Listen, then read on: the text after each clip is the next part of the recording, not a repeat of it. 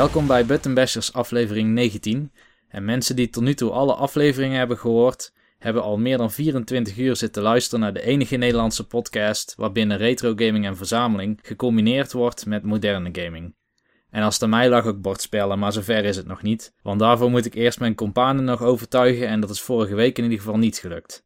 Nee, Nee. dat, is, eh, dat Volgende klopt. keer maar gewoon mensen erg genieten van een ander laagdrempelig spel, eh, Niels. Ja, Ik denk dat dat een beetje ons niveau is. Nou, ik, ik wil het toch nog een keer proberen. Ik zat vandaag zat ik de foto nog een keer te bekijken. En ik keek er toch met een beetje weemoedig gevoel naar van hoe komt het toch dat ik zo snel gestorven ben op dat spelbord. Dus ik, wil- ik, wil, het, ik wil het toch nog echt een keer doen. Nou, eigenlijk wil ik alle drie die dozen van Battlestar Galactica wel zo open zien gaan. ik heb in de afgelopen week in ieder geval eh, best veel Gears of War de boardgame gedaan. En als het goed is, komt er een vierde expansion voor Battlestar uit. Dus eh, Nou, dan moeten we snel wezen, Doe maar, jongens. doe maar. ja, Dan, dan moet ik 48 uur reserveren voor één potje, toch? Met die vier expansion erbij. ik weet niet of het langer wordt. Korter zal het niet worden, eh, gok ik.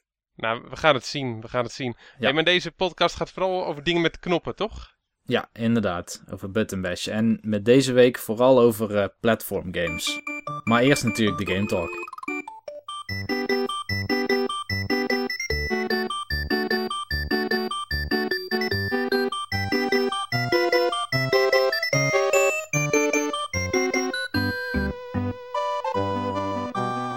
Ons vastnummer de Game Talk volgt onze persoonlijke bezigheden omtrent gamen en verzamelen. En wat heeft jou eigenlijk afgelopen week bezig gehouden, Michael? Ja, heel veel en daarmee gelijk ook heel weinig. Ik heb van heel veel dingen een heel klein beetje gespeeld. Behalve eh, ja, Guilty Pleasure eh, Animal Crossing, maar daar ga ik het niet over hebben. Eh, ik heb deze week heb ik de DuckTales Remastered even gespeeld. Ik zal heel eerlijk zeggen dat ik nog niet heel lang heb gespeeld. Dus ik kan er nog niet een uitgebreide mening over geven. Eh, het ziet er grafisch ziet het er in ieder geval gelikt uit. Het ziet er echt leuk uit. Het heeft een cartoony look en feel. En ik vind de controls iets soepeler. Soepeler Ja, dan het origineel. dan het origineel. Eh, dat is In niet, welke mode speel jij? eh, normal. Is dat zeg maar dat je de pogo stick handmatig moet activeren of niet? Ja. Ja, je moet hem handmatig activeren. En ehm, eh, niet iedereen is dat met mij eens. Want Martijn was dit weekend bij mij. En die vond juist dat de controls op de NES beter waren. Nou ja, goed, dat is een kwestie van, eh, van zelf eh, proberen. Ehm, maar goed, daar heb ik te weinig, te weinig tijd in gestoken om daar echt heel erg een oordeel over te vellen. En dat is eigenlijk met alle andere games ook zo. Ik ben begonnen met nieuw Super Mario Bros. 2 op de 3DS. De versie van de, de 1 miljoen gouden munten. En heb ik een paar levels uitgespeeld. Eh, leuk om te spelen, wederom. eh, Bekende standaard Mario. Het enige is dat ik niet heel erg het 3D-effect zie. Dus dat eh, kan je eigenlijk ook wel uitzetten. Maar goed, het is natuurlijk ook gewoon eh side-scrolling. Ik zie het ook niet, Michael. Nee, hè? Het is. Nee. eh, nee, de achtergrond is iets verder weg. Maar voor de rest maakt het niet zo heel veel uit. Bij de ene game werkt het gewoon beter dan bij de andere. Ja, klopt. En ik moet wel zeggen, op de XL komt eigenlijk bijna alles beter uit. Ja, nee, ik heb het op de XL gespeeld, maar ook daar, eh, nee, ja, deed me niet zo heel veel. Maar voor de rest, ja, leuke Mario, eh, snel rennen, muntjes pakken en, en door naar het volgende level. En het enige wat ik eigenlijk heel veel heb gespeeld dit weekend is op de Commodore 64 Aztec Challenge. Bij de Commodore 64 was het vroeger zo dat eigenlijk iedereen bijna alles wel kopieerde. Dat is natuurlijk heel slecht, want het was eigenlijk vrij gebruikelijk. Komt ook omdat als je in de winkel stond, er niet zo heel veel games lagen vergeleken bij wat er allemaal uitkwam. Omdat mensen ook gewoon in hun eentje een game konden maken en uitbrengen. Ehm een van die games dus eh, was Aztec Challenge. En ja, dat is eigenlijk een heel simpel platformachtig spelletje, moet je denk ik omschrijven. Het bestaat uit zeven verschillende levels. En het eerste level is bijvoorbeeld, dan rij je op een piramide af en van de zijkant komen de pijlen. En je moet of bukken of je moet springen. Dat doe je alleen door de joystick omhoog te doen of naar beneden en meer is er niet. Maar door een soort ja, psychedelisch-achtige muziek en ook de, het, het zand waar je op rent, beweegt en leeft. eh, Als je ernaar zit te kijken, word je op een gegeven moment helemaal. Ja, het lijkt wel of je helemaal para wordt. Het is, het is heel apart. En zo heb je zeven levels die eigenlijk van tevoren wel bepaald zijn. Het eerste level is dus rennen naar een piramide. Het tweede is een trap omhoog. Het derde is door kamers heen lopen. Alleen wat er gebeurt in die kamers, dat is random.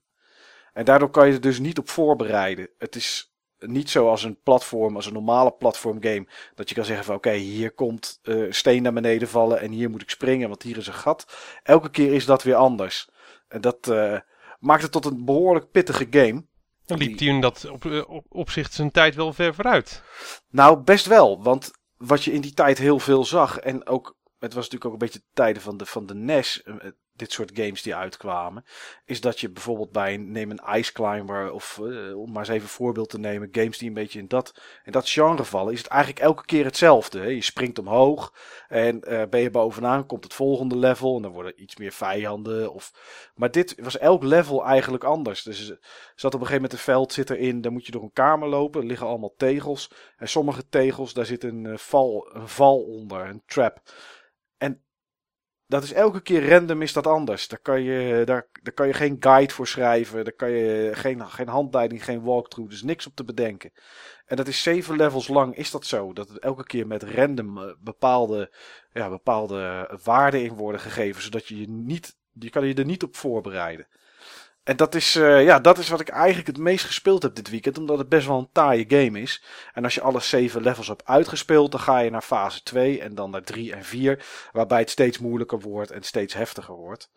En uh, ja, dat hebben we eigenlijk, uh, nou ik denk wel tot diep in de nacht hebben we dat zitten spelen om dat, om dat rond te krijgen. Dat, ja, dat is een klein beetje wat ik eigenlijk deze week gespeeld heb. Ik heb nog wel meer gespeeld hoor. Ik heb Battlefield 3 online even gespeeld. En Medal of Honor heb ik even online gespeeld in de multiplayer. Uh, dat soort dingetjes. Maar dat is. Ja, Medal of Honor? Medal of Honor, ja. De, niet de tweede. Medal of Honor Warfighter. Dat was die volgens mij van vorig jaar, van 2012. Maar de Medal of Honor uit 2010. Als je naar. Uh, op dit moment is in de aanbieding op de Humble Bundle ja. Is een IE-pakket in de aanbieding. Had ik gezien inderdaad, je Dead Space 3 onder andere volgens mij. Ja, ja. En als je uh, meer dan, nou ja, iets voor 4,5 euro is het op dit moment denk ik. Dan krijg je alle games plus de Sims 3 en Battlefield 3. Nou, de Sims 3 hoefde ik niet en Battlefield had ik al. Dus ik kon, uh, ik kon heel erg Hollands een uh, dollar uit mijn zak trekken. Omgerekend geloof ik 70 cent. En voor die 70 cent had ik Dead Space 1, Dead Space 2, Medal of Honor... Burnout Paradise.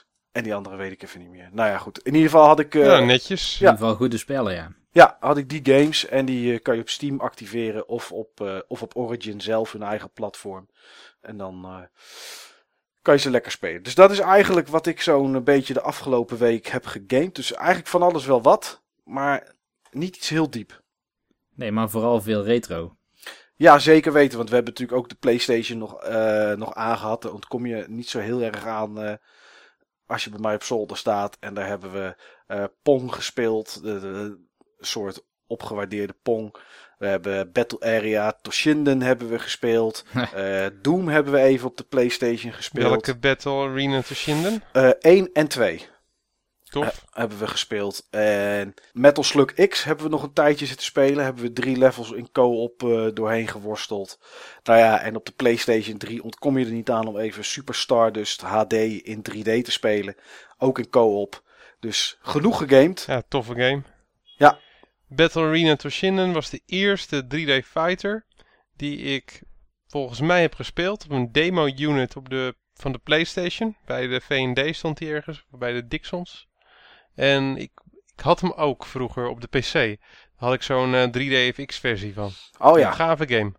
Ja, nou, de eerste is trouwens beter dan de tweede, uh, kwamen we achter toen we dat aan het spelen waren. Want de tweede, nou, daar leek wel iets aan te ontbreken. De graphics waren uiteraard wel beter, maar de gameplay was niet zo leuk als, uh, als in de eerste. Wat, wat daar ontbrak en wat ik heel veel gebruik altijd en gisteren dus ook gebruikte, is het rollen dat je naar beneden kan rollen. Als het toch 3D is, dan kan je natuurlijk ja. vaak naar beneden en naar boven rollen. En dat kon uh, in deel 2 niet. Dus dat was een beetje jammer. Oké, okay, apart. Ja, dus uh, nou, dat is een beetje mijn, uh, mijn gameweek geweest. Oké, okay, goed.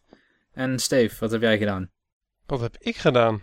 Op gamegebied ja. bedoel je dan toch? Vooral op gamegebied. Uitsluitend op gamegebied. Want ik, mijn activiteiten zaten vooral niet op gamegebied. oh ja, ik heb eigenlijk helemaal, nou? niet zo, ik heb helemaal niet zoveel games uh, gespeeld. Maar uh, wat ik gespeeld heb was uh, Animal Crossing en een stukje retro. Nou, Animal Crossing heb ik het al genoeg over gehad, dus daar wil ik eh, vooral niet op eh, doorgaan. Behalve dat ik de gouden ja, insectentrofee heb gewonnen, net als jullie, toch?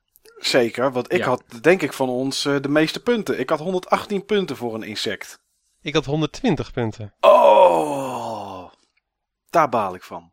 Ja, ik had een eh Horned Atlas had ik, eh, ingeleverd. Ja, En dat bleek nog een hele grote Horned Atlas te zijn ook. ja ik had een eh, Birdwing eh, Butterfly, net zoals Niels volgens mij. Ja. Ja. Dus eh, ja, maar hij staat nu eh, mooi te blinken in mijn huis. Ik wou net zeggen, staat hij te prijken, maar dat eh, staat mooi op Absoluut, ik had wel- al drie van die Gold Bug trofies, dus ik dacht, ja. Wat, ja, wat, wat Nou, kun je ik- daar nog mee? Ik baalde er wel van, want zaterdag is volgens mij altijd de dag dat Red er staat met zijn, eh, met zijn kunst. Ja, En ik wilde graag kunst kopen, maar dat kon dus niet.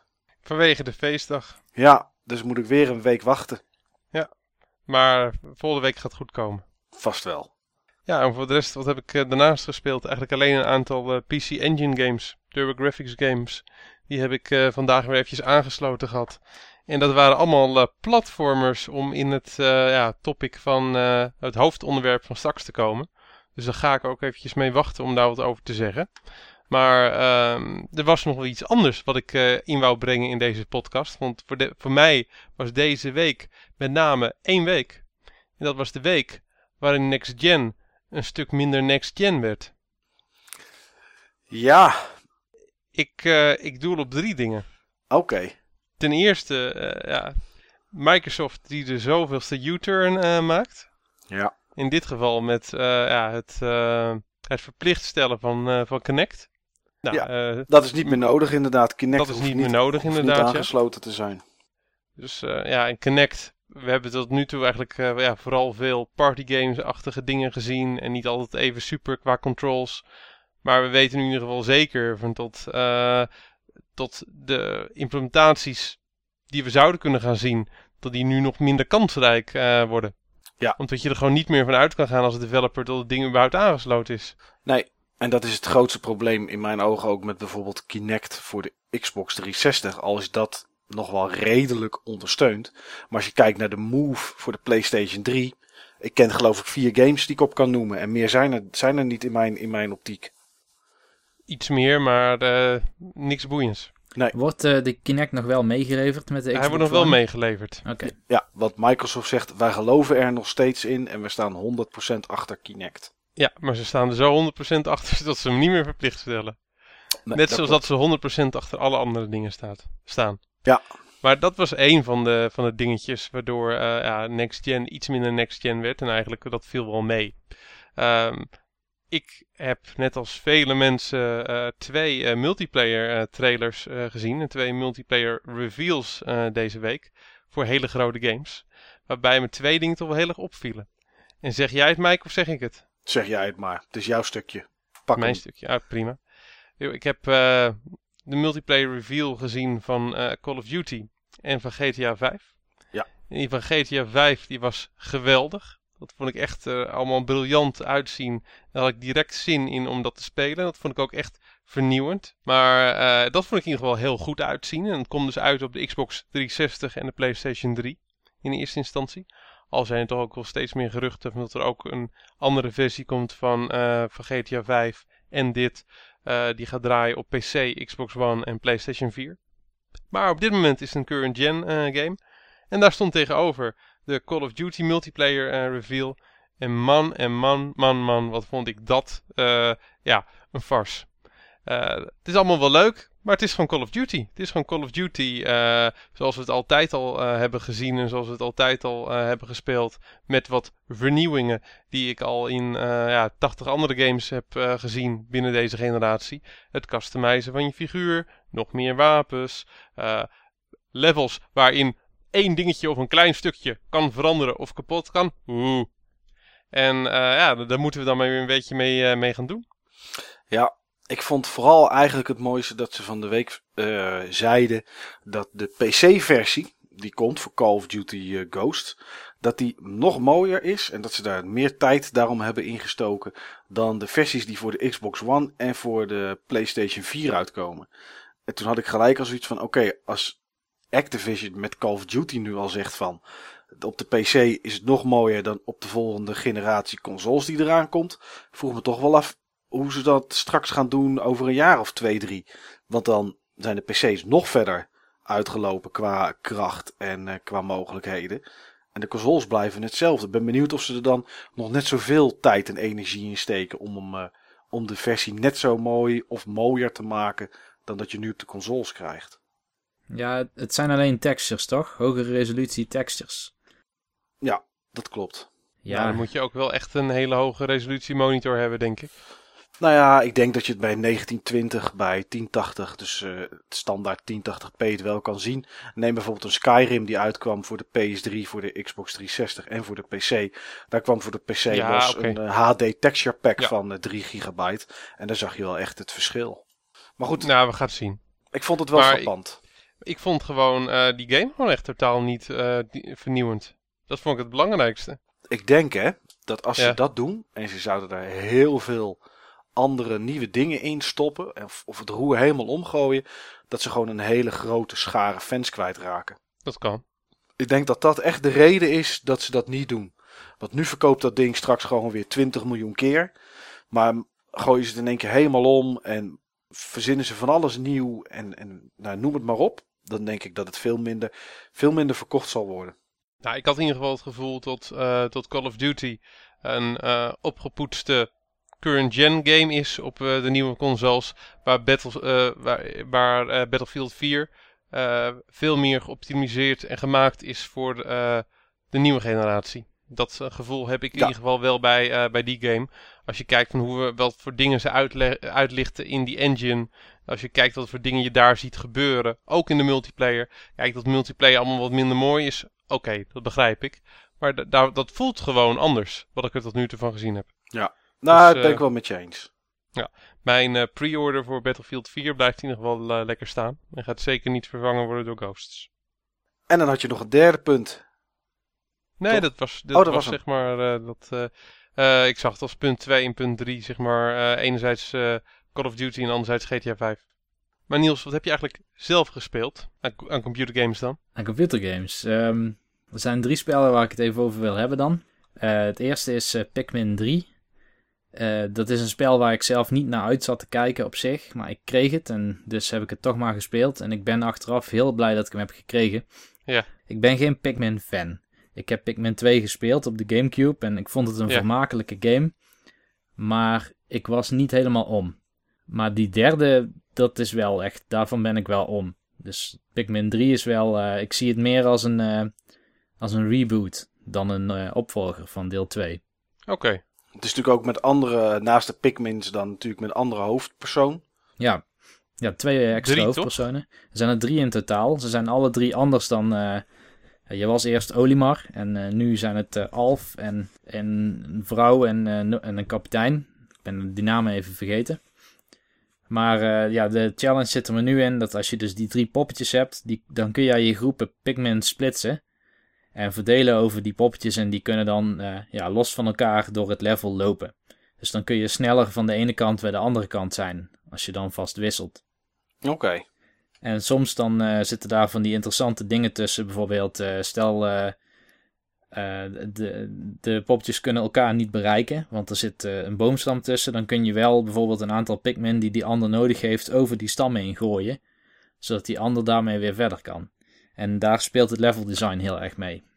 Maar de levels zijn vrij uh, groot. En uh, je mag er zo vaak over doen als je wilt. Zolang je maar genoeg vruchten mee naar huis brengt. Want dat zijn als het ware je continues. En dan voeg je extra dagen toe waarin je mag proberen om de missie te halen. Uh, maar ja, ik, ik moet zeggen dat die levels die zijn echt groot. Je hebt echt een, uh, er zit niet echt tijdsdruk op. Ook al gaat er wel... Er zit weer zo'n systeem in waarbij je voor zonsondergang terug moet zijn bij je ruimteschip. Maar omdat je al die continues hebt, voelt het niet als een te grote druk. In ieder geval, maar de singleplayer heb ik pas vijf, nee, zes dagen van gespeeld. Dagen in het spel, dus niet echte dagen. Uh, maar ik heb vooral veel tijd gestoken in de multiplayer. En die is echt heel leuk. Oké, nou dat zegt wel heel wat. Wat is het doel in de multiplayer? Ja, je hebt eigenlijk twee standen. Je hebt uh, competitief. En dan heb je een bingo kaart met allerlei vruchten. En dan begint de ene speler aan de ene kant van het level en de andere aan de andere kant. En dan moet je eigenlijk vier op een rij zien te krijgen. in die bingo kaart. Door, het, door, het, door het vinden van die vruchten die op die plekken staan. Precies, ja, door het vinden van die vruchten. Maar eerst moet je dus een, een leger uh, Pikmin aan zien te boren. Door uh, vruchten terug te brengen of van die pillen waar zo'n getal op staat. En dan krijg je dus extra Pikmin en verschillende kleuren. Want je hebt ook weer nieuwe soorten natuurlijk. Je hebt nou roze en die kunnen vliegen bijvoorbeeld. Uh, van een heleboel items zijn er meerdere in het level. Dus er staan ook beestjes op. Nou, die beestjes die kun je misschien redelijk snel vinden en verslaan en terugsjouwen naar je ruimteschip. Maar uh, als je een grote rode tomaat nodig hebt, daar is er misschien maar één van. Dus je kan zo ook elkaar blokkeren op die bingo kaart. Als je iets meeneemt waar die andere bijna bingo mee zou hebben. Ja, je kan elkaar echt recht narren. Ja, precies. Ja. Je, kan, ja, je kan elkaar wel een beetje aanvallen. Het is vooral lastig vallen, moet ik zeggen. Maar het leukste is gewoon om um, als uh, bijvoorbeeld de tegenstander uh, 12 Pikmin aan een tomaat heeft uh, sjouwen, om er dan 14 bij te gooien, zodat die tomaat weer langzaam jouw kant op gaat. En dat is zo, een, uh, zo wordt het een getouwtrek tussen twee spelers. Oké. Okay. Dus dat is wel echt een leuke modus. Het is jammer dat er maar een stuk of 10 levels of zo voor zijn. Maar op zich is dat wel genoeg, zeg maar. Het zijn wel echt leuke levels. Je hebt ook nog die co-op mode. En uh, voor co-op kun je kiezen tussen uh, eindbazen verslaan. Maar dan moet je de singleplayer uh, een stuk verder in zijn. Want je kan alleen maar de eindbazen verslaan in co-op die je al hebt gezien in de singleplayer. Maar je hebt ook uh, een soort van time attack mode of score attack is het meer. Dus dan staat er een doel van haal zoveel punten. En die punten die verga je door allerlei dingen naar je ruimteschip toe te trekken. En als je dat met z'n tweeën doet, en uh, je, je punten tellen ook samen als het ware, dus je werkt echt samen aan die score. Ja, dan komt er toch een hoop geregeld tussen twee personen bij kijken. Dat je afspreekt met de ander van ja, ik ga hier links. En uh, als jij uh, die gele Pikmin meeneemt om door het elektronische hek te wandelen, dan uh, ga ik vast een brug bouwen hier bijvoorbeeld. Ja, dat werkt toch best wel leuk. En hoe, hoe, hoe gaat het overleg dan? Gaat het met tikken? Je zegt net dat je overlegt van als jij het alvast door het hek gaat. Oh, ja, maar ik zit dan naast iemand op de bank. Oh, oké. Okay. Het is echt op de bank. Het is echt op de bank, okay. ja. Dat uh, moet ik erbij zeggen. Er zit geen online multiplayer in en dat is misschien wel een beetje ah. jammer. Ah, kijk, ik dacht... weer een beetje zon inderdaad, ja. Ik dacht dat hij er wel in... Dat hij, ik wist ook weer te leuk. Ik wist ook niet dat, hij er, dat, hij, dat er zo'n grote multiplayer in zat. En ik dacht dus dat het online was. Nee, dat... Uh, sorry, dat had ik erbij moeten vermelden inderdaad. Maar ik speel eigenlijk bijna nooit online multiplayer. Dus voor mij is multiplayer eigenlijk altijd lokaal. Nou, heb jij even geluk, want dat kan dus ook niet met deze game. Nee, inderdaad. Oké. Maar om, uh, ja, om het kort af te maken, de game is echt ontzettend polished. Ik had wel wat uh, interviews gelezen, uh, dat die Miyamoto zelf ook zei dat hij het wel beschouwt als misschien wel zijn belangrijkste game van de laatste aantal jaren. En in het begin dacht ik van ja, het is gewoon Pikmin en ik begin opnieuw en er zit een tutorialtje bij. Maar het is wel duidelijk de meest gepolished Pikmin van alle Pikmin die ik tot nu toe in ieder geval heb gespeeld. Het is ook zeker een van de meest gepolished Nintendo games überhaupt die ik tot nu toe heb gespeeld. Oké. Okay. Dus er is, uh, ja, de game is vaak uitgesteld, maar wel om goede reden als je het mij vraagt. Nou, de tweede game is Rayman Origins. Die heb ik ook in co-op uitgespeeld in uh, de afgelopen paar weken. En Rayman Origins is een platformer, dus het is mooi dat we dit platform topic hebben vandaag. Rayman Origins is in ieder geval een game die leuk is om in co-op te spelen. En het uh, doet een beetje denken aan de nieuwe Super Mario Bros. serie.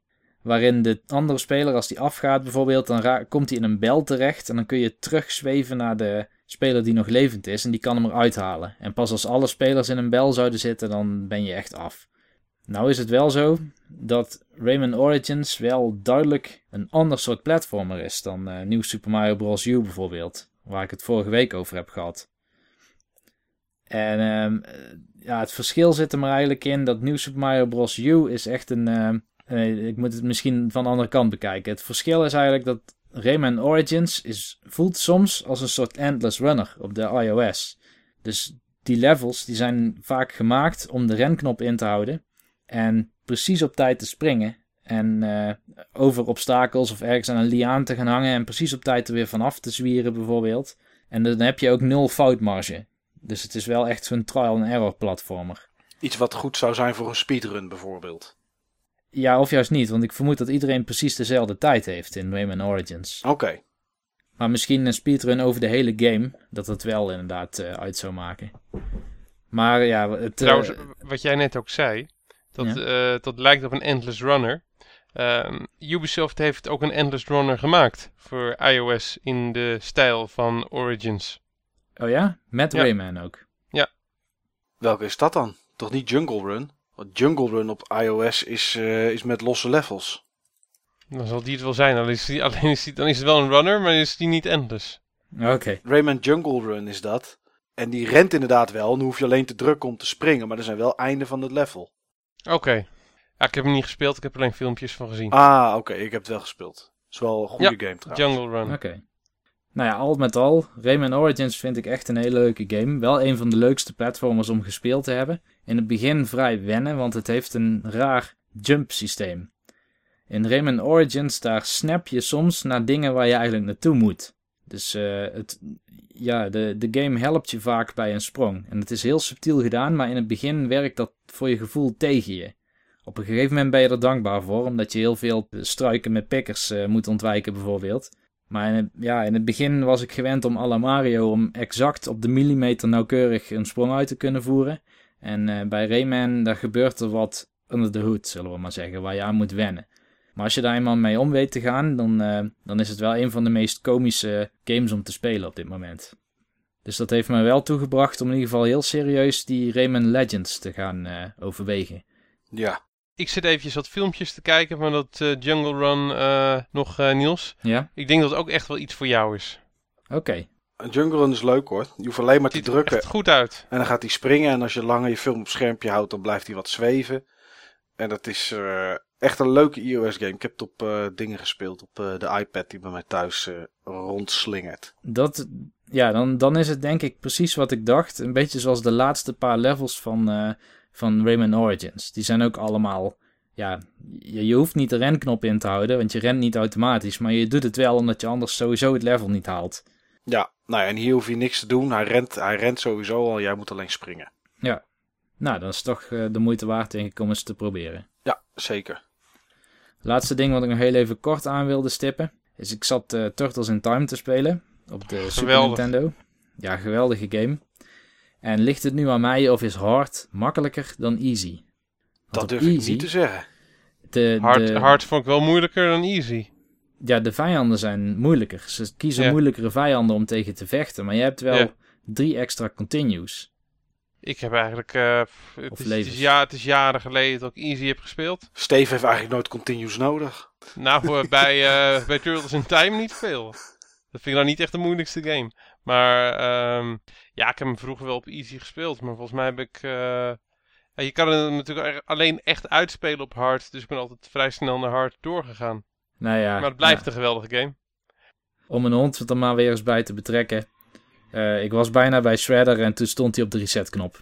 Oh. en heb je Maar toen... hij is zo lief, hè. Ja, heb je toen opnieuw gespeeld of dacht ik vind het nu wel best? Ik vind het wel best tot we een keer een special gaan doen over beat'em-ups. Oké. Goed, dat was eh, in ieder geval wat ik te vertellen had.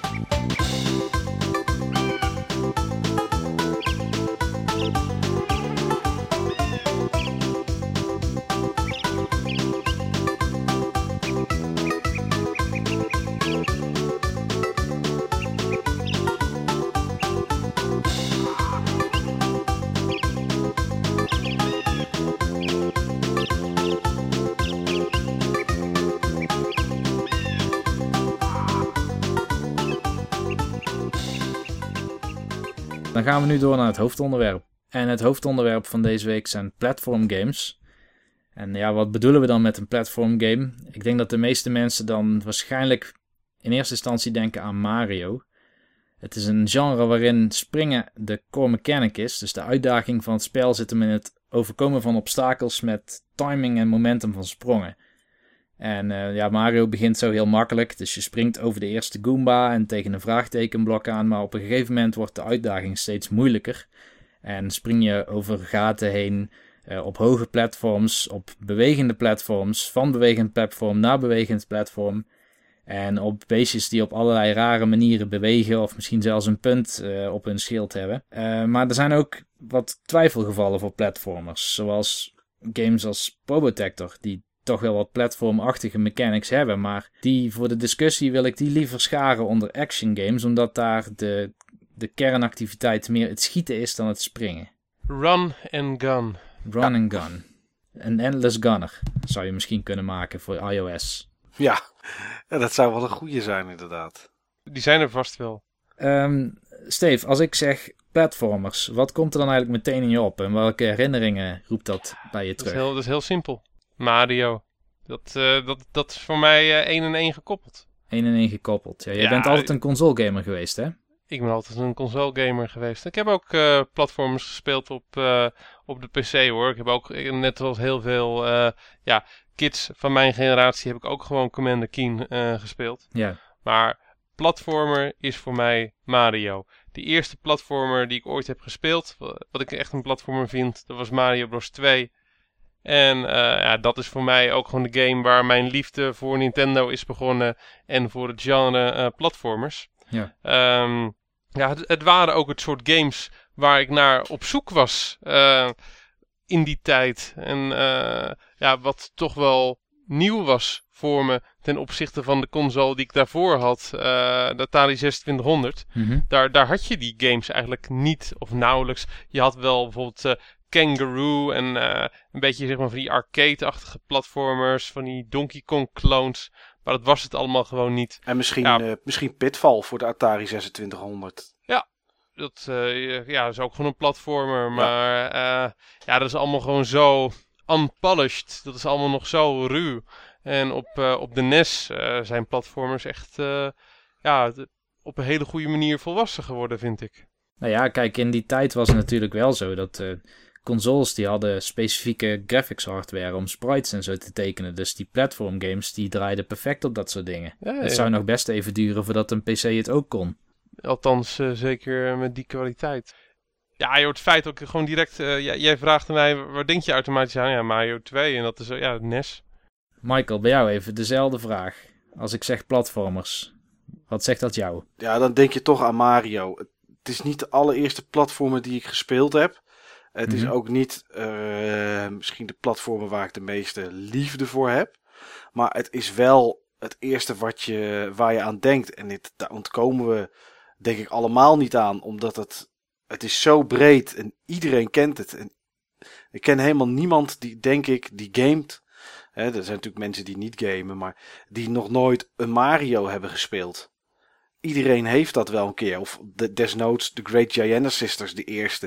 Wat natuurlijk gewoon eh, Ja. eigenlijk net zoals Mario, eh, net zoals Mario was. Een schaamteloze kloon. Ja, nou, ik weet wel dat er een hoop gevechten op internet ooit zijn geweest met wie er nu eerder was. Maar het, eh, het was natuurlijk een Nou. mooie kloon. Ik geloof dat ik wel weet eh, wie er eerder was. Ja, dat is niet zo moeilijk. Nee. Nee, maar dat is. eh, ja, dan denk je toch aan Mario. Ondanks, nou ja, wat ik net zei, dat het niet misschien mijn meest favoriete platform, eh, platform game is. Maar het is wel. eh, ja, dat is wel wat het is. Ja. Ik had eigenlijk gedacht, Michael, bij jou, dat je misschien eerder al die Apogee games van vroeger zou noemen. Nou, ik zou je heel eerlijk zeggen, ik heb nooit zo heel veel plezier beleefd aan bijvoorbeeld Commander Keen. Oké. Ik vond, dat, ik vond dat helemaal niet leuk. Ik weet niet waarom niet. Ik vond de wereld, karakter, het. eh, nee, dat was niet iets wat mij trok. En ik weet niet waarom dat precies is. Maar ja, nee, ik had er gewoon helemaal niks mee met heel dat karakter niet. Ik weet niet of er van Apogee nog meer platformers waren die ze in die tijd maakten. Maar Ja, Crystal Caves, maar dat, maar dat was eigenlijk meer een combinatie tussen een platformer en een puzzelgame. Ja. ja, nee. Misschien de oude Duke Nukem, maar dat is Duke ook weer Nukem. een beetje een actiegame. Ja, Maar zeker ook met veel platformelementen. maar nee, het is, als je zegt platformgames, dan zie ik toch, eh, zie ik toch Mario lopen. Dat is, eh, kom ik eigenlijk niet omheen. Ja, vind ik helemaal niet zo gek niet, toch? Nee, nee, nee, nee. Er is niks om me voor te schamen. Maar heb, je, heb jij dat dan niet nieuws? Als je hoort platform, is dat niet Mario het eerste waaraan je denkt? Nee, bij mij gek genoeg niet. Want ik was inderdaad echt een PC-kid vroeger. Ja, Dus eh, bij mij zijn dat wel die Apogee games. Maar dan eigenlijk uitsluitend de Apogee games die draaiden op een eh, Philips CGA XT computer. Oh, dat waren er niet zoveel. Nee, en, dat, en die draaiden allemaal minder dan 10 frames per seconde. Ja, Ja. Dus ik was eigenlijk gewend om eh, hele trage platformers te spelen. nou had je wel een mooi momentum om je, om je sprong te timen.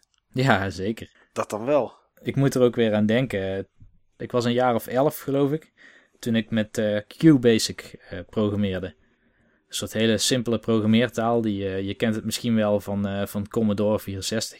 Ja. ik, ik programmeerde en een klasgenootje van mij ook. En het eerste spel wat we hadden gemaakt was een platform game. Oké. Maar die was natuurlijk minder dan 10 frames per seconde, want dat was mijn referentiekader. En ook, ja, het was meer de, het gebrek aan, aan, aan kennis om games te programmeren. Nou, ik denk ook, hè, ik, ja goed, dat het bij mij dan in ieder geval is. Ik zit over na te denken waarom ik inderdaad Mario dan noem. Maar ik denk mhm. ook dat het komt omdat het er nu nog steeds is en er nu nog steeds nieuwe games worden gemaakt. Ja, het is tijdloos. Ja. ja. En Mario heeft ook verschillende keren de platformgame opnieuw uitgevonden, vind ik persoonlijk. Nou, er zijn zeker eh, hele nieuwe elementen elke keer toegevoegd die het die, die echte, echte vernieuwing brachten. Kijk, als Mario eh, bij twee of drie games had gehouden en Rick Dangerous, die was, uh, die was er nu nog steeds. Ja, dan hadden we waarschijnlijk, tenminste had ik waarschijnlijk Rick Dangerous gezegd. Dus ik denk dat het daardoor komt. Rick Dangerous is nog zo'n game die ik nog ken van, uh, van mijn CGA-tijd. Bedankt dat je het even noemt. Kijk, echt eigenlijk alleen maar van naam. Ik zal eens kijken. Oh jongen, Rick Dangerous was mijn grote held. Op de Amiga, Rick Dangerous 1 en 2. Niet te verwarren met Dangerous Dave natuurlijk. Nee, nee. Rick Dangerous was eigenlijk een soort Indiana Jones. Dat is, uh, dat is het zo'n beetje. Maar een uh, geweldige uh, ja, platformgame. Er zaten, zaten wel schietelementen in. Maar het ging voornamelijk toch ook om, om het springen. Van Core Design. Ja. Dus dat was hun eerste Indiana Jones-achtige game. Ja. Chuck Rock vond ik bijvoorbeeld erg goed. Ook van Ze Core. Thunderhawk gemaakt. Heimdall. Was ook geweldig. Chuck Rock 2 uiteraard. The company is widely known for the Tomb Raider series, created by Toby Gard and Paul Howard Douglas, which was released in 1996 and followed by several sequels. Oh, ze hebben ook voor de Game Boy gemaakt, zie ik. Laatste die ze gedaan hebben was Angel of Darkness. Maar core design dus. Core design. Rick Dangerous, ja. Zeg Steve, even ja. om even terug te gaan naar jou. Ja. Um, het platformgenre staat eigenlijk steeds minder centraal in moderne console games. Ja, en het is vaak een aanvulling puur op een andere set mechanics. Ja. Denk je dat uh, het genre geëvolueerd is of puur achterhaald is? Beide. Beide. Ik denk dat uh, kijk, platformers uh, zoals, um, zoals die vroeger in de 8-bit en 16-bit tijd er waren, die zijn gewoon niet meer zo populair als, als vroeger. En we hebben gewoon uh, ook heel veel 3D-platformers uh, gezien uh, in de tijd van zowel de PlayStation als Nintendo 64, als de generatie die daar net volgde. met de PlayStation 2 en, dan en al die andere platforms. maar ja, veel waren er gewoon niet zo erg goed. Het is gewoon veel moeilijker om een goede 3D-platformgame te maken dan een 2D-platformgame. Je zag ook 3D-platformgames daarom veel minder goed verkopen. Kijk, een, uh, een Mario 64 of een Banjo Kazooie. Uh, wat gewoon echt geweldige, geweldige games zijn. Die, uh, ja, die ik echt hoog in mijn rijtje met favoriete games uit die tijd heb, heb staan. Ja, dat is gewoon niet iedere developer gegeven om dat te maken. Nee. Er zijn gewoon weinig developers die de pizzazz hebben om, ehm, ja, om zo'n platformgame te maken in 3D. Dat is wat ik denk. Zou het niet zo kunnen zijn hè, dat uh, het nu minder gemaakt wordt omdat er meer kan? En dan klinkt het een beetje vaag, maar... Ook, ook, ja. Kijk, in de, uh, in de tijd van de SNES e kon je geen Skyrim maken. Om maar even iets, uh, om maar even iets te noemen. Dat, dat, dat, ging gewoon simpelweg niet. En een sidescrolling uh, platform of beat-em-up, die, die je natuurlijk heel veel zag in die tijd. Ja, dat was natuurlijk, hè, dat kon je maken. Dus dat deden er ook veel. En nu, nu kan er, hè, nu kunnen we een GTA 5 maken met een open wereld van heb ik jou daar. Als je kijkt naar The Witcher 3 die eraan komt voor de, voor de volgende generatie consoles. Dat wordt zo groot, dat, dan loop je volgens mij binnen een dag niet van oost naar west. En ja, zou je dan het, nog wel... Het genre, het genre leent zich ook helemaal niet goed voor uh, online multiplayer. Nee, dus dat is ook gewoon iets uh, waardoor het minder uh, van deze tijd is dan veel andere, veel andere ja, genres. En ik durf zelf te zeggen dat er, dat er een tweede renaissance gaande is voor, voor de platformers. Maar allemaal, op, allemaal in de indie sfeer. komen heel veel platformers uit, nog heel veel goede ook. Alleen veel ervan ken ik niet, ga ik niet kennen en ga ik ook niet spelen, omdat ik niet in die, in die hoek zit. Maar er zijn mensen die vinden dat helemaal fantastisch. Er komen heel veel leuke en goede indie platformers uit. Ja. Het zijn volgens mij wel heel erg veel platformers waar het, ja, het, het, het fundament wat gekozen is, is een platform game, maar het draait dan net weer om een soort gimmick of zo. Bijvoorbeeld bij Braid draait het puur om de tijd. En de platformer is meer gekozen als een omgeving waarin met die tijd gespeeld kan worden. Ja. Super Meat Boy. Dat is natuurlijk een uh, game die, uh, die in die scene echt uh, ontstegen is. Ja. Ja, nou ja, dat is, dat is wel echt een goede, een goede platform. Maar... En dat, dat Shovel Knight, waar jij een paar uitzendingen geleden mee kwam, Niels? Ja, ik denk dat dat een platformer is. Maar ik heb nog niet heel veel van die game gezien. Nou, dat is wel een platformer. Ik heb wel van die game gezien en veel meer platformen dan dat kun je niet maken. Oké. Het is een uh, platformer die, uh, die grotendeels uh, leunt op pogo-stick ja, gameplay. Waarbij je schop gebruikt als pogo-stick. Maar zitten uitdagingen er dan ook in in dat spel om andere platforms te bereiken en om over gaten te springen bijvoorbeeld? Ja, volgens mij wel wat ik ervan gezien heb, maar okay. ik heb er niet gespeeld. Hè? Ik heb alleen gameplay footage van gezien. Ja. Maar, maar dat leek me sowieso wel een leuke game, ja. Maar zou, dat het, zou het niet gewoon zo zijn dat er, eh, wat ik net zei, dat in, vroeger in het retro gebeuren, eh, omdat het niet anders was, waren er veel platformers en speelde je het. En nu is het ook zo dat als er een slechte platformer gemaakt wordt, daar, daar natuurlijk tien andere games tegenover staan, al is het een heel ander genre, die een stuk beter zijn. Dus dat er ook veel minder ontwikkelaars hun vingers eraan durven te branden. Want als je nu kijkt wat eruit komt, hebben we nog een Mario en een Rayman. En voor de rest, als je op AAA-titels kijkt, is het er bijna niet meer. En is het, is het wat nieuws zei, vaak onderdeel. Neem bijvoorbeeld God of War. in God of War heb je vaak wat springmomenten die dan nou ja, een beetje platform georiënteerd zijn. 9 van de 10 keer pakken ze ook nog eens slecht uit. Omdat die camera totaal niet meewerkt bij die game. Maar voor de rest kom je het, hè, en een beetje springen in een Uncharted. Het is, het is inderdaad meer onderdeel geworden van, van games. Ja, ja maar joh, een, uh, een Mirror's Edge bijvoorbeeld.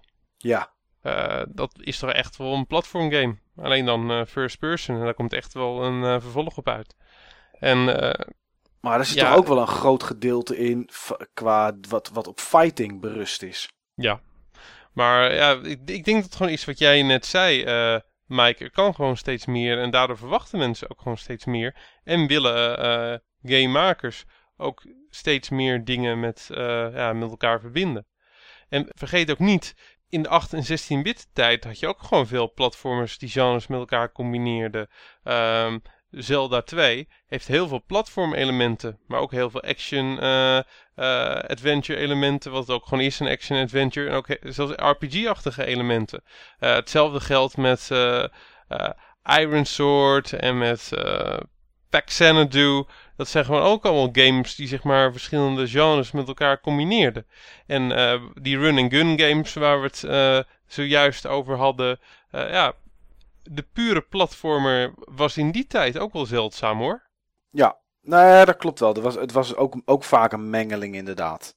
Ja. En het leek er heel veel op. Hè. Als je Green Beret had of, of, of, Contra of wat dan ook, liep je natuurlijk ook gewoon één kant op. En moest je wel een, een laddertje op. En, uh, en dat, dat, nou ja goed, eh, dat was het dan. Maar het, het had er wel heel veel van weg inderdaad.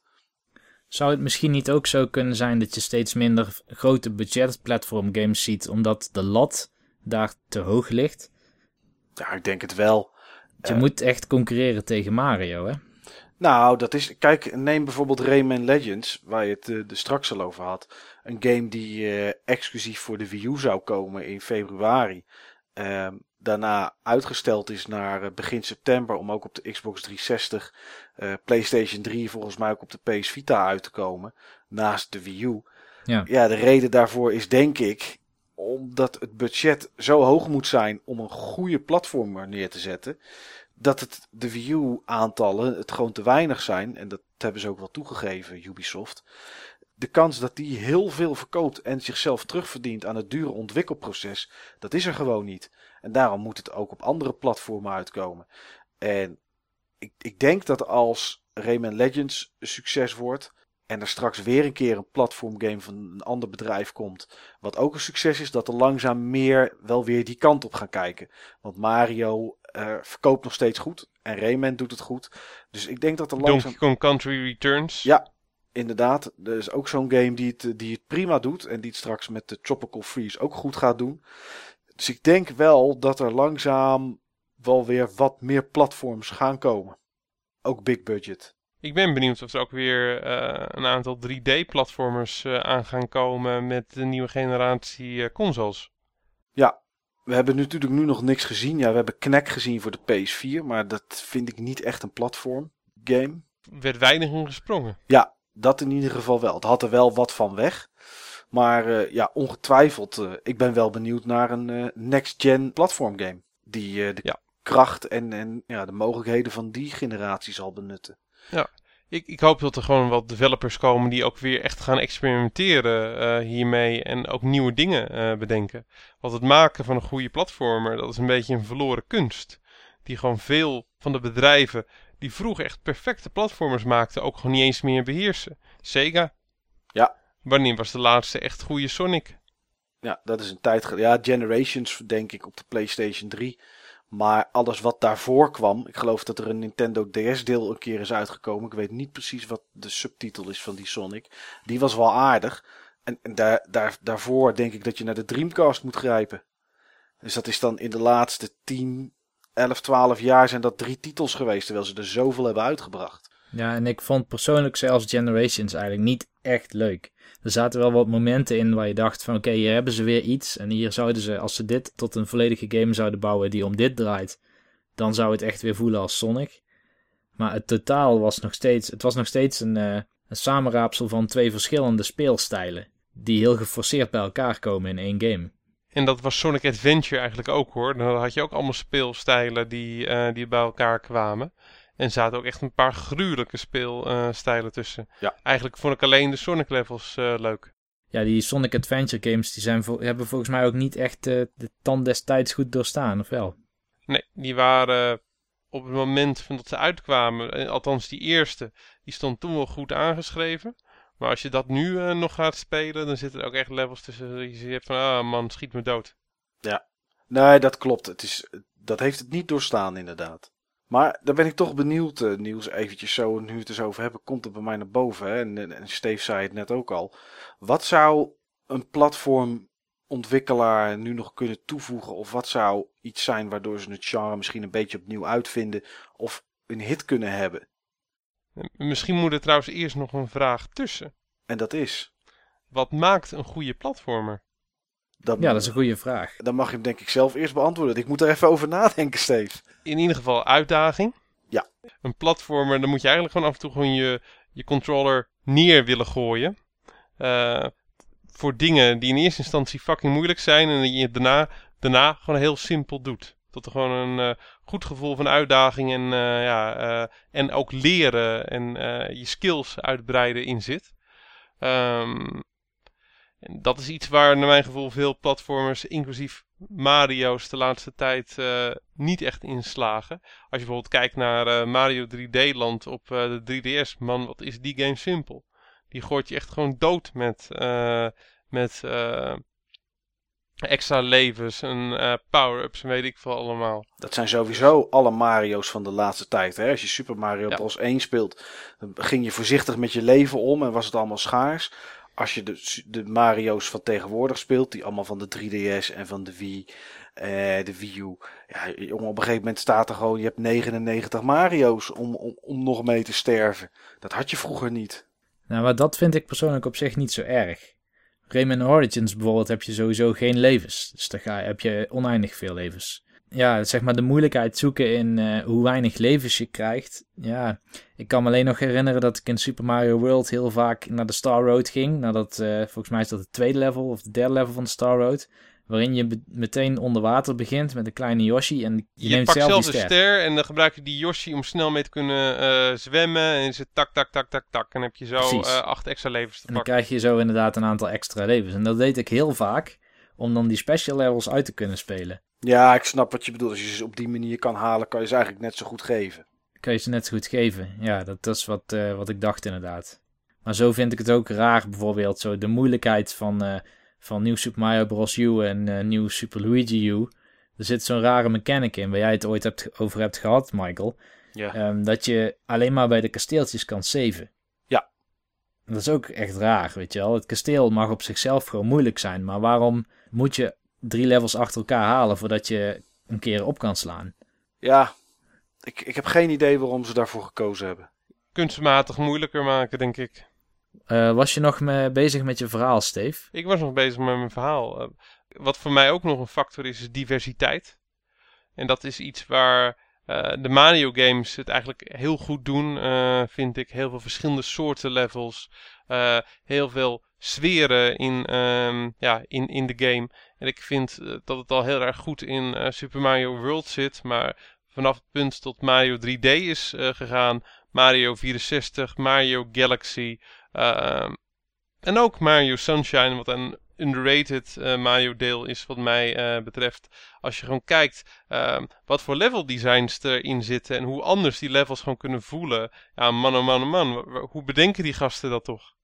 Dat is in ieder geval wel iets wat voor mij een goede Mario game, een goede Mario game en een goede platform, een goede platformer uh, maakt.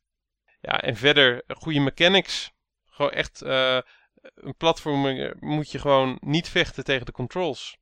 En dat is ook een van de dingen waar veel 3D-platformers uh, ja, uh, niet in slagen. Of je hebt hele lastige, kunstmatig aandoende controls.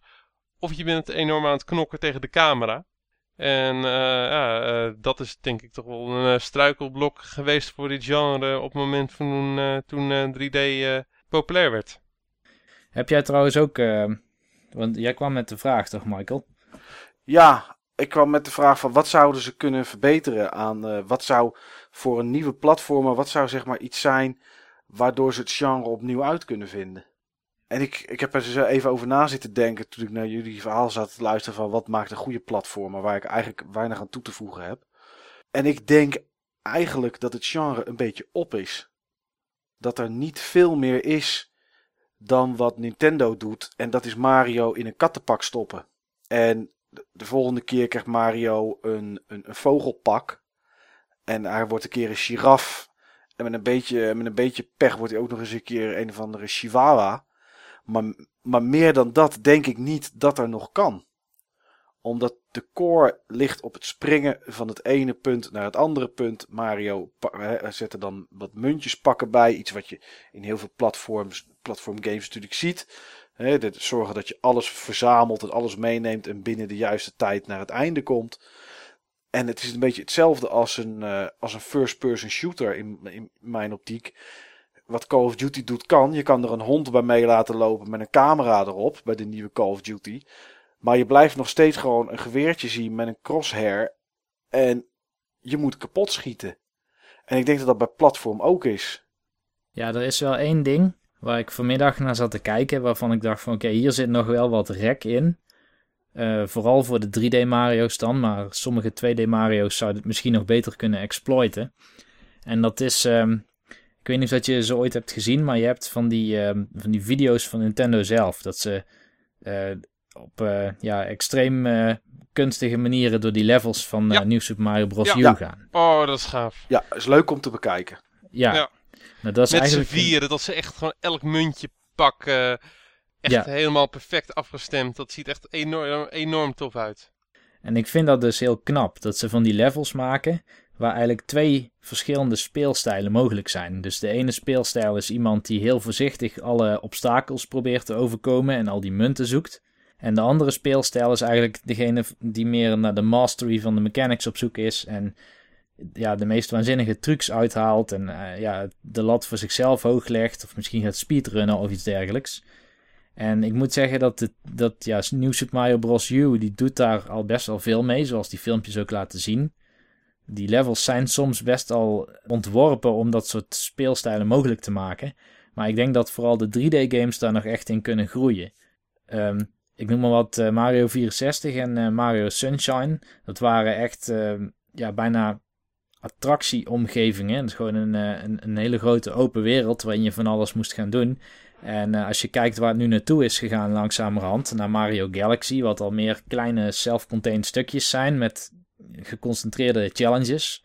Of een planeetje die om één specifieke challenge draait, waar je iets moet gaan doen.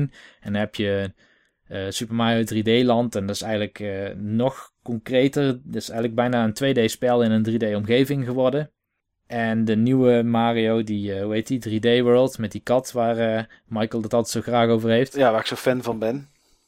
Precies, inderdaad. Dat, dat lijkt daar een verlengde van te zijn. Maar ik heb wel het idee dat, want Super Mario 3D Land, dat was niet een spel waarop je, die je op dezelfde manier kan spelen als nieuw Super Mario Bros. U.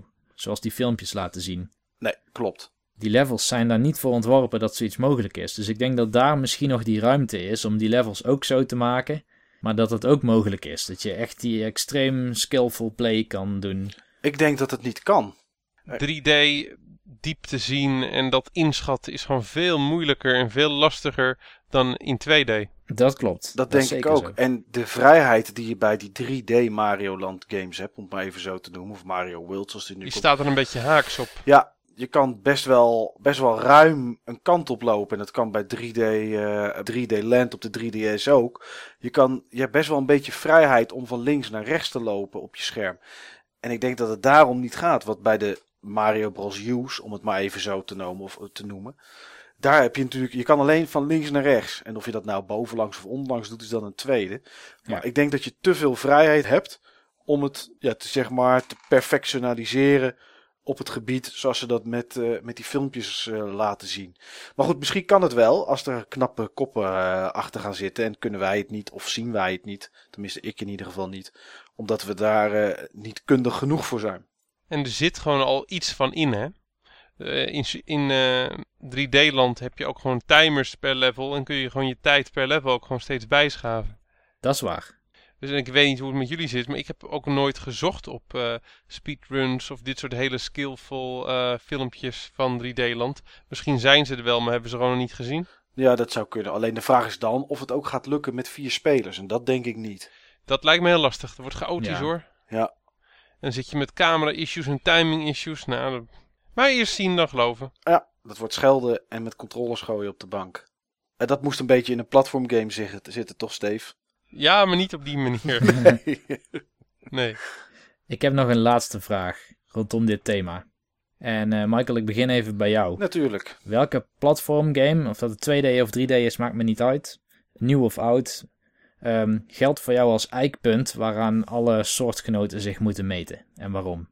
Jeetje, dat is echt heel lastig. Nou, Ehm, ik dacht, laat ik geen top 5 vragen. Ik vraag gewoon welke game is voor jou de referentie.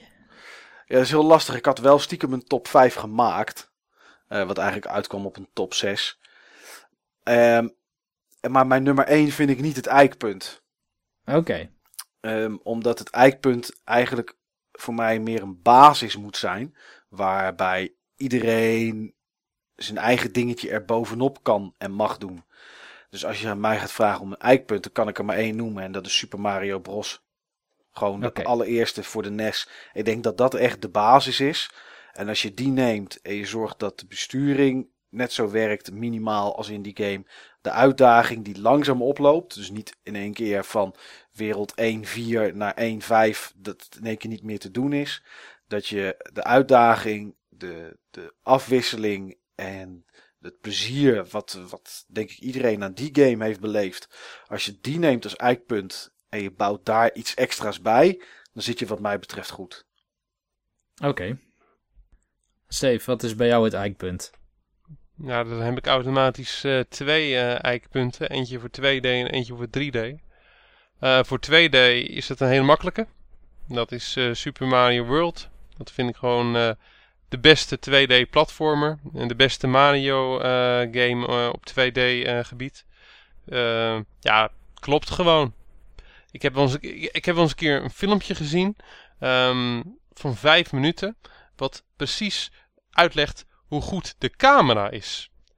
Als je dat filmpje hebt gezien, puur dat ene element, dan snap je gewoon hoe briljant die game is. En hoe vernieuwend eh, die is ten opzichte van voorgaande Mario's. Als je puur alleen al kijkt hoe de camera mechanics eh, verschillen van, eh, van Mario 3. Ja, het is gewoon echt, het is gewoon voor mij de perfecte platformer. Had iets pittiger gemogen, maar het is, hij is gewoon echt enorm goed. Ik neem aan dat je de automatische camera bedoelt, niet die LNR. eh, De automatische camera. ja, Eh, dat, dat filmpje laat echt precies zien wanneer gaat de camera mee, wanneer gaat hij niet mee. Hoe gaat hij mee? De verschillen en keuzes eh, die, die er gemaakt worden in bepaalde situaties. Enorm interessant. Laat echt gewoon zien hoe briljant Nintendo was in die tijd. Wat 3D-platformers eh, betreft heb ik eh, een ander eikpunt. Dat was ooit Mario 64. Maar dat is binnen dezelfde generatie is dat Banjo-Kazooie eh, geworden omdat ik Banjo-Kazooie nog net iets beter vind dan, dan Mario 64. Eh, vind ik gewoon echt een van de leukste 3D-platformers. Eigenlijk de leukste 3D-platformer. Er is maar één game die, die daar overheen gegaan is voor mij. En dat is Mario Galaxy. Alleen, eh, ja, ik, ik vind Banjo-Kazooie vind ik het eikpunt. Die he- dat is een game die voor mij heeft neergezet wat een ehm, ja, 3D-platformer eh, moet hebben aan mechanics, diversiteit, eh, verschillen in werelden, boss fights, eh, collectibles. Nou, ik vind dat gewoon echt een hele toffe game. Rare op zijn best. ja, daar kan ik me goed in verplaatsen, ja. En jij zelf, Niels? Ja, bij mij was dat eh, net zoals bij Steve Super Mario World. Maar ik zal nu toch echt moeten kiezen voor Nieuw Super Mario Bros. U. Ehm, ik denk wel dat Nieuw Super Mario Bros. U op één punt inlevert. Wat Super Mario World nog altijd het beste doet. En dat is eigenlijk de, ja, de thematiek van het spel. Hoe het samenkomt in één wereld en ook de verschillen daartussen. Ehm, bij Super Mario World had je bijna provincies waar je doorheen liep waarin ook alle enemies anders waren die je tegenkwam binnen die provincie. En dat zijn eigen stijl levels met zich meebracht. En minder stereotypisch bijvoorbeeld dan Super Mario Bros. 3, waar je gewoon eh, de woestijnwereld hebt en de waterwereld. En eh, de wereld waar eh, alle vijanden groot zijn. In Super Mario World was het echt, je hebt een, bijvoorbeeld een dinosauruswereld ertussen zitten in, in de Chocolate Valley of weet ik veel hoe dat precies heet. En dan heb je een bos met, met die, die wigglers erin. En eh, ja, dat vind ik dat eh Nieuw Super Mario Bros. U wat minder doet. Maar het, wat ik net dus aangaf, dat je die verschillende speelstijlen hebt in eh, Nieuw Super Mario Bros. U. En het level design, dat zegt maar wel dat, ja, dat ik eh, ja, die, die Wii U game nu wel even als het referentiepunt zie voor hoe platformers gemaakt zouden moeten worden. Oké, maar dat is, dat is best wel een veel eisend eikpunt. Ik heb trouwens nog een honorable mention op platformgebied. Want een van de eerste dingen die eh, gezegd werd eh, van wat een platform moet hebben, dat, eh, dat is springen. Maar dat vind ik niet het geval per definitie. Want wat ik een van de beste platform games vind en een van de meest originele die ik ooit heb gespeeld, dat is Bionic Commando op de NES. En ja, wat daar juist uniek aan is, is dat hij niet werkt met, met springen, alleen met slingeren. Je kan niet springen. En elk stom blokje wat er voor je staat, wat de weg verspert, daar zou je gewoon overheen moeten slingeren. En dat, eh, ja, dat is gewoon echt een hele leuke, goed werkende mechanic. Als je hem door hebt. In eerste instantie is die lastig. Maar eh, als je het eenmaal door hebt, ja, is het gewoon een hele toffe game. Ik, ja, ik, ik snap wat je bedoelt. Ik denk dat ja, we gebruiken springen natuurlijk gewoon als een werkwoord om te omschrijven wat er gebeurt in het spel en wat, eh, wat je aan het doen bent. Maar ik denk wel dat als je het heel erg abstract bekijkt, dat je het nog wel over dezelfde soort competenties hebt. Dat het over timing en momentum gaat, ook bij Bionic Commando. Eh, ja, alleen wel heel anders dan je voorheen Ja. gewend was in elke andere game. De timing en momentum is gewoon echt heel anders dan een Mario, Castlevania, Mega Man, alles. Nee, dat klopt. Wat ik trouwens echt haat, wat ik echt haat, zijn slechte platformers.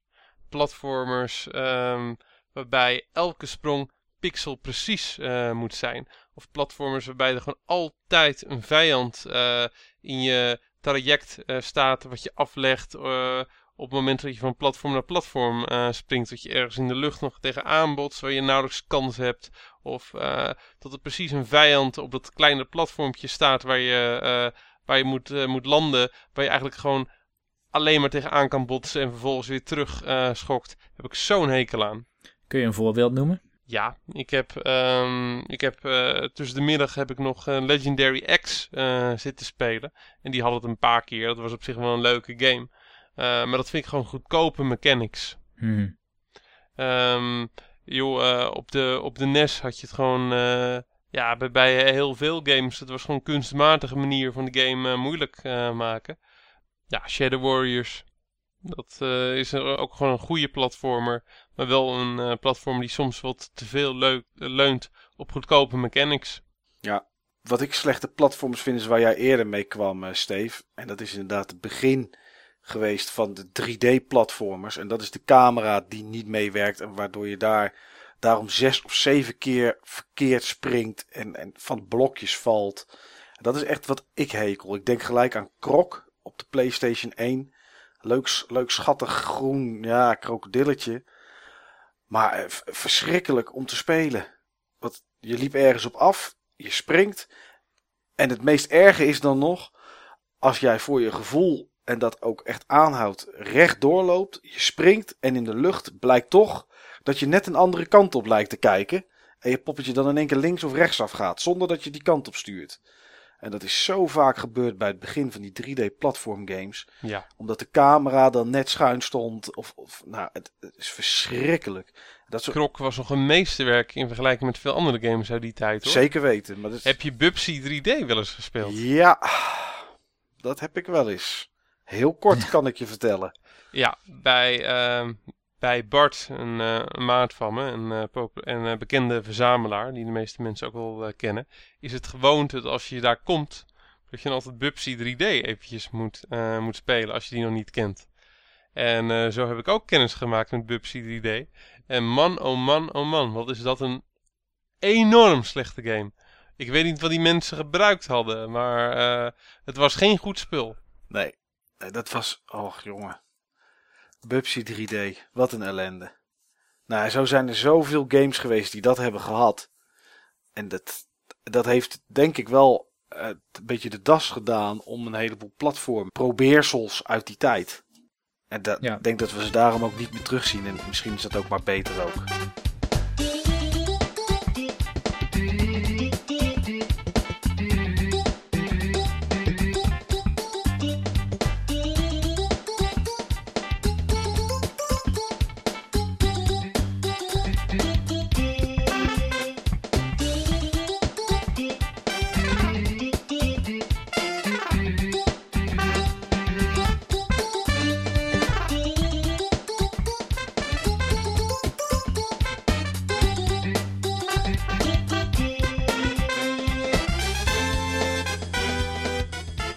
Ik heb twee hele eenvoudige stellingen deze week, maar ik begin met uh, Michael. Oké. Um, mijn eerste stelling is dat het platformgenre de vertaling naar 3D nooit helemaal goed heeft doorstaan. En dat nog steeds de oude 2D-games uh, beter spelen dan de nieuwste 3D-platform games. Ben jij het daarmee eens? Dat vind ik een moeilijke stelling en ik zal je vertellen waarom ik probeer gelijk eventjes voor de geest te halen wat de laatste 3D platform game is die ik gespeeld heb. En die zijn er niet zoveel meer. Misschien is dat gelijk het antwoord in één. Mhm. Dat omdat ze er niet zoveel meer zijn, en ik durf bijna te zeggen helemaal niet meer zijn, zou je ervan uit kunnen gaan dat uh, de vertaling niet goed genoeg gelukt is om er een succes van te maken. Echter denk ik nog steeds wel dat het heel succesvol gedaan kan worden. Maar dat er veel meer tijd in gaat zitten dan dat het loont om een 2D-platformer te maken. En daarom denk ik dat het niet meer gebeurt. Dus ik denk dat de vertaalslag wel kan. Ja. Maar er gaat denk ik te veel tijd in zitten om het goed te doen. En dat ze het daarom niet meer doen, want de 2D-platformer verkoopt net zo goed. Oké. Steve?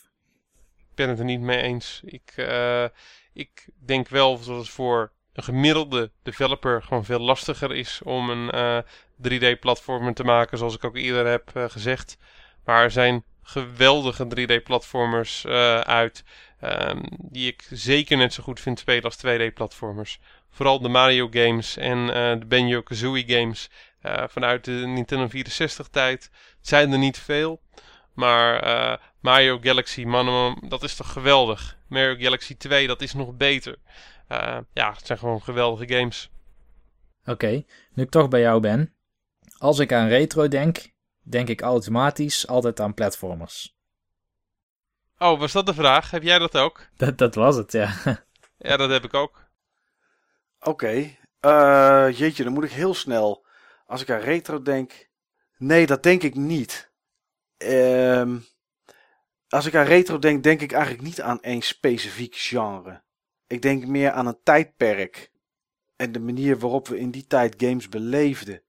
Dus ik heb niet, als ik denk aan retro, dat ik dan gelijk Mario voor me zie of wat dan ook. En eh, denk je dan, ehm, eh, als je het hebt over beleefde, dat het arcade spellen waren bijvoorbeeld? Nee, ik, Of hoe moet ik beleving zien? Nou, beleving moet je in, dit, in, dit, in deze vraagstelling denk ik zien dat we eh, geen mannen van weleer waren. En dat we in die tijd nog niet zoveel hadden gezien en meegemaakt. Ik denk, Oké.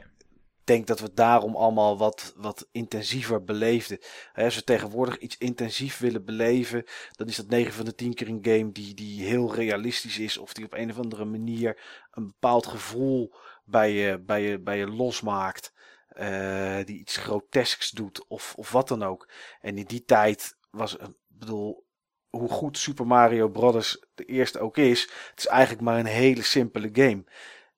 Als je die game nu uit zou brengen, nou, en wat ze eigenlijk gewoon doen, als je kijkt naar een nieuw Super Mario Bros. U of naar eh, nieuw Super Mario Bros. 2 op de 3DS, dan is dat eigenlijk hetzelfde, dezelfde soort game, maar de beleving die ik erbij heb is, is eigenlijk nul. Eigenlijk zouden we gewoon straks al die PlayStation 4 en Xbox One spellen met een paar gram cocaïne gewoon in onze neus moeten spelen. Ja, Dan wordt het allemaal wel weer net zo intens en bijzonder als vroeger. ik dacht aan LSD, dacht ik zelf. Kan ook, Want kan ook. Dus het is maar net van wat, van wat voor soort druk eh, je bent. Ja, ik ben, ik ben van de oude stempel. Ja. Dus, maar dat, dat is denk ik wel zo. Ik denk dat het daarom is dat je in die tijd het meer beleefde. En misschien ook omdat die tijd anders was met geen online. En dat je met vriendjes op de bank zat. En, en, en om de beurt zei van oh, als je af bent dan ben ik. En dat het die spanning opbouwde. En dat nou ja, tegenwoordig als ik naast jou Niels en nou ja, naast jou Steve zou gaan zitten en zeggen als je af bent dan ben ik. Dan zou ik zeggen nou weet je speel anders gewoon zelf. Dan doe, Ja. doe ik het van de week zelf wel een keer. Niet lullig bedoeld maar weet je die beleving is gewoon minder.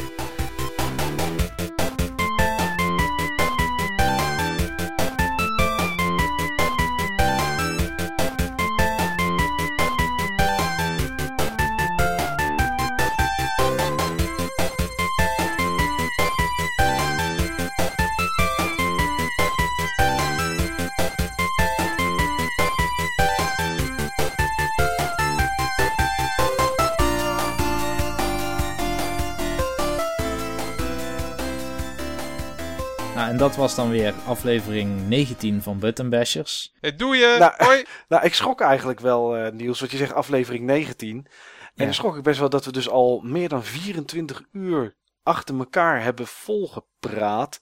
Als je alle podcasts achter elkaar zet. Nou, dat zijn eh, de uren die zijn overgebleven. Op het moment dat je nagaat hoeveel uur wij dan eh, wel niet gesproken moeten hebben, dan moet het nog veel meer zijn. Ja, er zijn denk ik eh, een uur of acht wel weggeknipt. Ah, Zeker. ik denk dat het wel meer is, eh, amigo. Ja, van jou wel, ja. Ik denk dat je Ja, alleen uit wel, deze ja. aflevering al 8 uur kan wegknippen. Ja, waarschijnlijk wel. Maar eh, van mij zeker, want eh, Niels die houdt er gewoon, die probeert zeg maar mijn leuke opmerkingen altijd een beetje te rationeren. Omdat anders eh, ja, hij zelf en eh Mike wat minder goed uit de bus komen. Nou, misschien Ja. is dit dan het moment in het slot van podcast nummer 19, Steve. Om jouw Ja. moment te grijpen en een leuke opmerking te maken. Ja, ik voel nu wel heel, ik voel nu wel heel veel druk. Ja, dat begrijp ik. Wa- Was die opmerking over die cocaïne nog niet leuk genoeg dan? Maar die zat er niet in, toch? Nee, Ah, die wordt misschien, geknipt. Ik denk, ik denk dat, ik denk dat, eh, dat Niels nog wel ergens een leuke opmerking van mij heeft liggen die gewoon niet gebruikt is. Oké, nou misschien... eh, misschien... Ik denk dat er in Niels, eh, dat er in Niels een eh, archief nog wel een hele leuke zit die eh, mensen eigenlijk niet bespaard mag blijven. Ik, eh, ik bewaar wel eens wat materiaal, ja. Er komt vast wel een keer een aflevering met wat eh, collages. Oké, nou, eh, in ieder geval volgende week gaan we weer opnemen. En volgende week gaan we het hebben over Sega in de retrojaren. En waar we het dan vooral over willen hebben is... eh, hoe was het nou om een Sega te hebben in de Nintendo-tijd, bijvoorbeeld. Dus luister je naar deze podcast en... eh, En had je überhaupt een Sega in de Nintendo tijd? Wist je wie, Sega, wie Sonic was eigenlijk in die tijd? En kwam je wel eens in de speelhal en eh, ja, wat was de impact van de Sega games in de arcade voor jou? Had je misschien een Nintendo, maar wilde je, was je stiekem jaloers op, eh, op Sega games? Of had je juist een enorme hekel aan eh, Sega? Was je echt een Nintendo fanboy? Ja, dat soort dingen willen we weten. Dus laat het ons weten via Facebook of Palrox of in de game of welke uitlaatklep dan ook. En eh, dan halen we het misschien naar voren in onze volgende aflevering. Het gaat een leuke uitzending worden. Juist. Dan zeg ik tot volgende week. Ik ga de Sega-pagina van Wikipedia maar eens even lezen.